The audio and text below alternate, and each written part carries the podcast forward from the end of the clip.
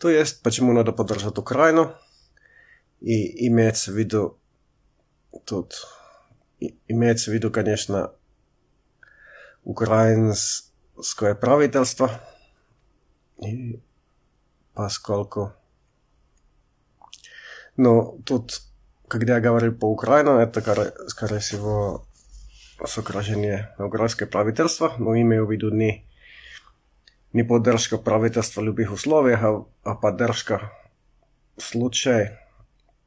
российской полномасштабной войны, которая, на мой взгляд, пока маловероятна, но тут как раз я обсуждаю возможные сценарии. И это тоже верно, что в итоге первых 30 лет демократии в Украине не, не очень убедительны. Это один из самых коррумпированных стран Европы. Из-за коррупции очень низкий уровень экономического развития, ниже даже множество стран Африки. Там э, экономика в руках конкурирующих олигархов.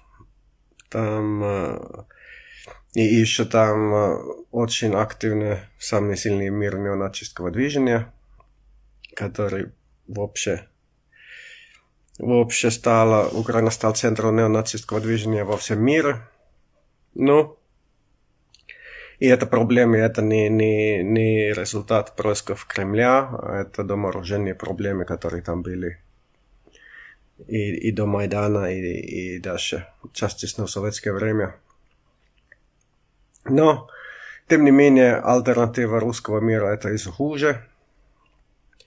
Путин уже не жандарм Европы, как Николай I, а жандарм всего мира, как только где-то появляется какой-то очередной диктатор – который пытает убивать тысячи собственных народов, там Асад Сирии или хунта в Мьянме или, или какие-нибудь еще войны в странах Африки, то Путин прибежает их, их поддерживать в целях какой-нибудь э, получения какого-то геополитического влияния или экономический выгод. И России уже нет никаких выборов фактически. Любые попытки что-нибудь поменять страны. Э, последствия любых попыток что-нибудь поменять в России будут уголовные дела и преследования.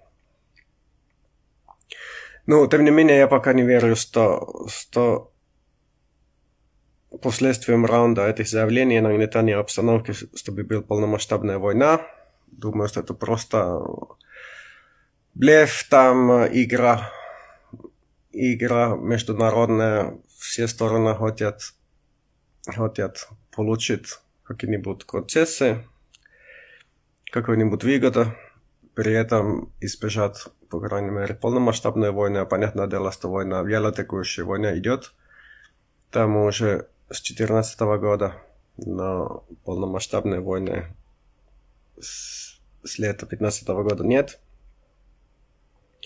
но тоже, так как нет, то, тоже нет никакого мира, никто не соблюдает мирных договоренностей или даже прекращение огня, то полномасштабная война может начаться, например, через 5 или 10 или 15 лет, пока вопрос не решен, то такая возможность всегда существует. И том, э, в этом случае надо быть в сторону Украины. Там в свое время анархокоммунист Malatesta, Erika Malatesta скажет, что для меня нет никаких сомнений, что даже худшая форма демократии всегда предпочтительнее, чем лучшая из диктатур. И нейтральность войны между Украиной и Россией означала бы нейтральность войны между демократией и диктатурой. И не просто невозможно серьезно воспринимать леваков, которые сейчас заявляют, что они, мы против всей формы империализма, там, американского и, и российского. Несомненно, американский империализм существует, он существовал в Ираке, он существовал в Афганистане, в странах Ближнего Востока, Палестина, возможно, даже сейчас существует. Но и Центральная Америка тоже, там Гондурас был войны поворот, там попытки поворота, там Венесуэла и так далее. Но Украина нет никакого. Очевидно, что у Украины нет никакого американского империализма. Там Наоборот, НАТО и США, они уже фактически передали Украину российскому сферу влияния. Там они сообщили, что они не будут отправить туда никаких войны. Там финансовая поддержка там и, и оружие, которое Украина сейчас получает, это недостаточно для остановки теоретического нападения, которое, возможно, как-нибудь может быть. То есть, ну даже сегодня, да, или на днях там НАТО заявили, что наши двери открыты, там мы не допускаем сферы влияния. На самом деле для Украины двери уже давно полностью закрыты, даже к лучше они выбрасывали. И, и тоже там, ну и, и касательно Евросоюза и Украины, и если будут войны, то у Украины не будут никаких союзников. Ну что, тем не менее, означает, когда анархисты говорят, что никакой войны классовой, потому что у меня ощущение, что многие неправильно понимают, что это означает. Когда там евреи подняли безнадежное восстание в Варшавском гетто, то там участвовали интернационалисты, участвовали бундисты, но большинство все-таки были сионистами. Там были левые сионисты и правые сионисты. Но анархисты и левые интернационалисты тогда они кричали, что вот мы одновременно против немецкого и еврейского национализма и империализма. То же самое, когда французские войны, когда они убили десятки тысяч преимущественно случайных людей в Алжире, то французские анархокоммунисты, они не кричали, что мы против французского и алжирского национализма. Там алжирское сопротивление, это было, мягко говоря, проблематичное. Там они питали, убили, убили тысячи людей, конкурирующих, или даже тысячи тысяч людей других фракций. Сопротивление там было жесткое. Сталинизм, внутренние чистки. Но, тем не менее, французские анархокоммунисты не поняли на чью сторону. В общем-то, они должны быть. Они поддержали алжирские восставшие конкретными действиями. В итоге были жуткие репрессии, аресты, обыски, судебные дела против французских анархокоммунистов и анархокоммунисты Českое движение Франции это был полностью разгром, разгромлен последствия солидарности алжирскому восстанию. И тоже, когда сейчас сегодня Израиль выселяет палестинские дома и фермы палестинцев, то анархисты не кричат, что против израильского и палестинского национализма. А анархисты выступают против выселения вместе с палестинцами. То есть, а тоже, если будут все-таки война, полномасштабная война в Украине, если будут российские оккупации, его последствием будут там коллаборации сионистический режим, там массовые репрессии, они, анархические движения будут полностью уничтожены, все гражданские свободы будут отменены.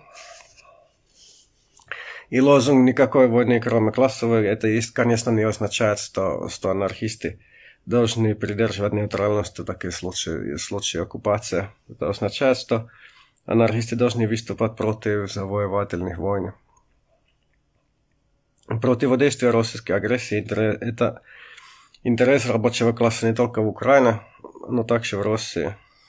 А нацисты, может быть, сейчас формально поддерживают украинский национализм, но суть нацистской идеи – это просто под халимство. И в случае оккупации часть а, нацистов, которые сейчас хорошо живут в Украине, они найдут себя в кресле Квислинга. То же самое, как российские нацисты якобы они против путинского режима, но, но всегда, когда, когда они оказываются на зоне, они входят в масса козлей.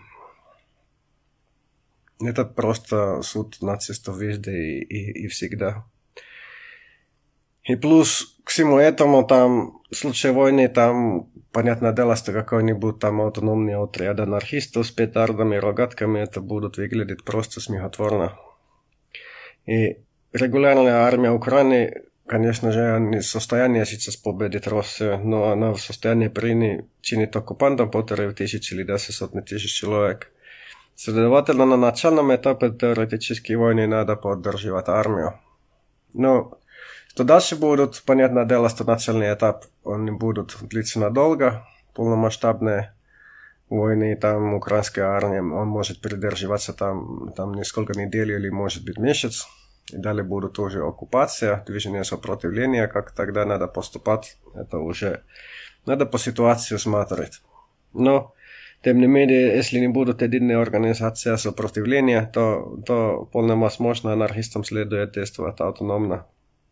Но если же будут такая мощная организация, как, например, там Польская армия Краева были во время Второй мировой, то анархистам нужно будет сотрудничать. И так, на самом деле, там поступали польские синтегралисты, у них была своя подпольная организация сопротивления, ЗДСП. Они участвовали тоже в Варшавское восстание.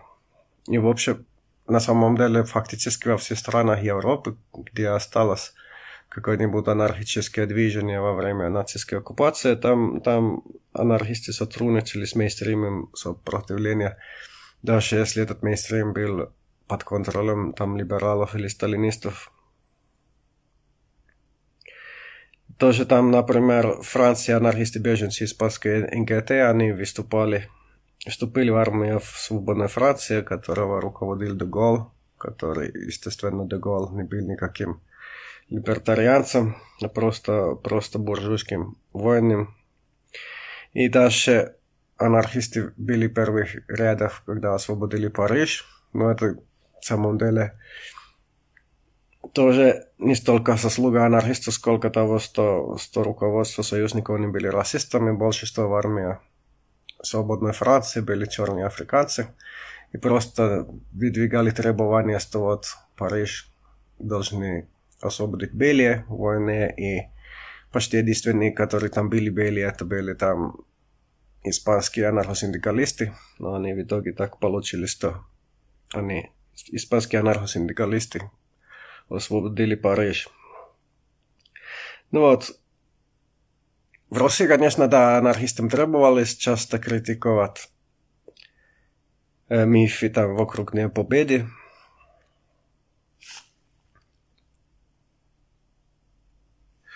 И там действительно в России есть очень много мифов вокруг Дня Победы.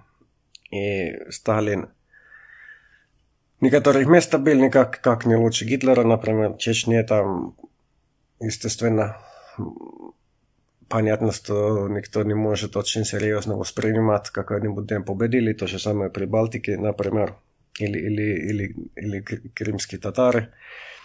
Но, тем не менее, анархисты большинства стран Европы под нацистской оккупацией, они сотрудничали с союзниками.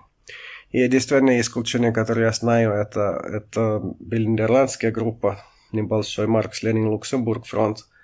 Это не были анархистами, но они были бывшими троцкистами, которые постепенно отказались от троцкистов, троцкизма. Они направляли, развивали направление ретикоммунизма, они типа писали очень правильные заявления, что мы против нацистов, но тоже против Великобритании, ни с кем они не сотрудничали.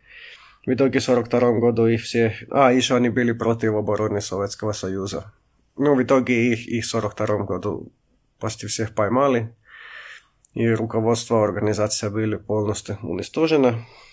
И у них, да, позиция была очень такая принципиальная, правильная, но от этого никому не было жарко и холодно.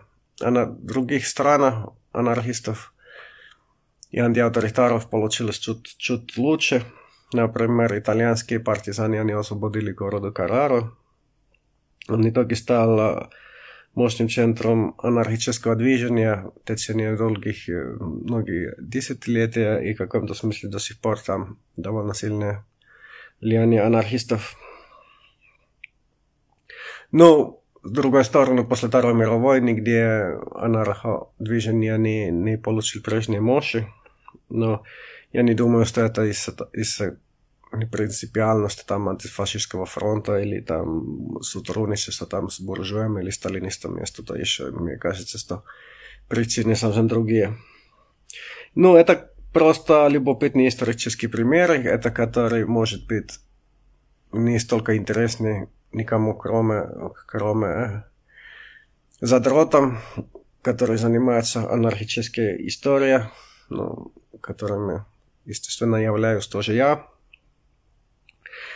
И все-таки главный вопрос у нас сегодня возможно российская оккупация Украины, и который все-таки маловероятный, и тоже может быть это как-то не очень полезно попробовать набрать правильные позиции по всем возможным сценариям будущего. Но, тем не менее, есть какие-то требования, которые и мы должны выдвигать здесь и сейчас. И, например, Германия сейчас, они, они препятствуют даже попыткам Украины вооружаться.